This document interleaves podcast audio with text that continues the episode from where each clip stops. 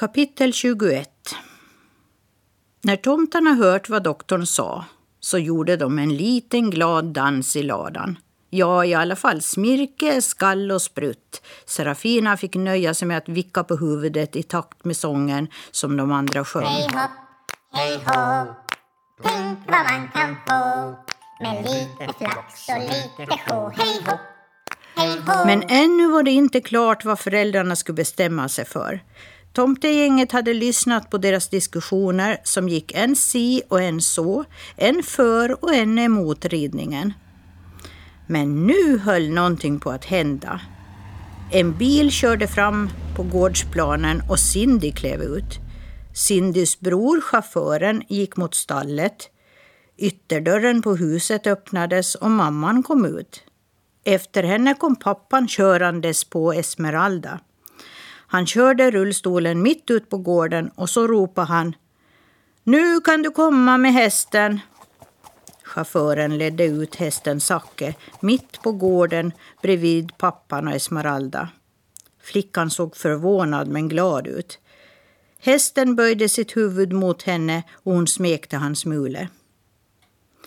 Då öppnade Cindy bakluckan på sin bil och plockade ut specialsadeln. Hon gick fram till Zacke och satte på honom sadeln. Den passade precis och satt så stadigt som om den var fastvuxen på hästen. Esmeralda tittade på sadeln med uppspärrade ögon.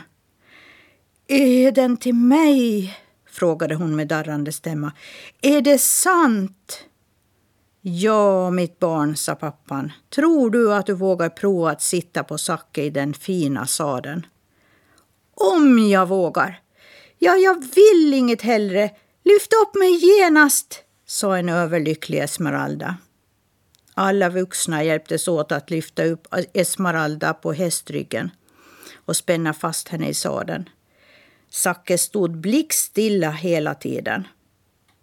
När hon satt färdigt fastspänd och hade övertygat sin mamma om att hon inte skulle falla av började pappan leda hästen runt gården. Långsamt och försiktigt gick det, men Esmeralda kunde inte ha varit nöjdare. Efter en liten stund stannade pappan på samma ställe som han börjat gå och de lyfte ner Esmeralda i rullstolen igen. Du får öva en liten stund varje dag. Doktorn har sagt att det tränar dina muskler och din balans, sa pappan. Tack snälla pappa och mamma och Cindy och alla. Det här är det bästa som hänt mig. Jag ska träna så mycket jag kan och bli riktigt duktig på att rida. Jag önskar bara att kredit också kunde vara här. Hon böjde sitt huvud mot marken och en liten tår av både glädje och sorg rann på hennes kind. Sen såg hon glädjestrålande på sina föräldrar och tackade dem igen. Det blev en trevlig dag då alla bjöds in på lite mat och pratade och skrattade innan Cindy sa hej då och åkte hem. Tomtegänget samlades i ladan och alla mössen kom också dit. Och också där festades det nu när uppdraget nästan var löst. Eller som Smirke uttryckte det. Nu har första steget tagits och det är ett steg i rätt riktning.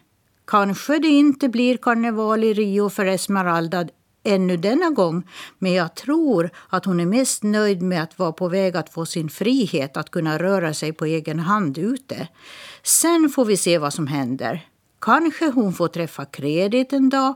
Ja, det tror jag blir ganska snart faktiskt. Och kanske hon får åka på utflykter mycket mer än hon fått förut. Det är ett steg mot ett lyckligare liv. Och det är huvudsaken. Jag tycker att vi slutfört vårt uppdrag. Alla applåderade och höll med honom.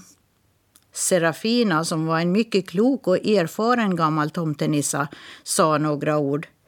Det är inte alltid målet som är viktigast, utan vägen dit. Men nu behöver vi packa ihop och börja resan mot vårt mål.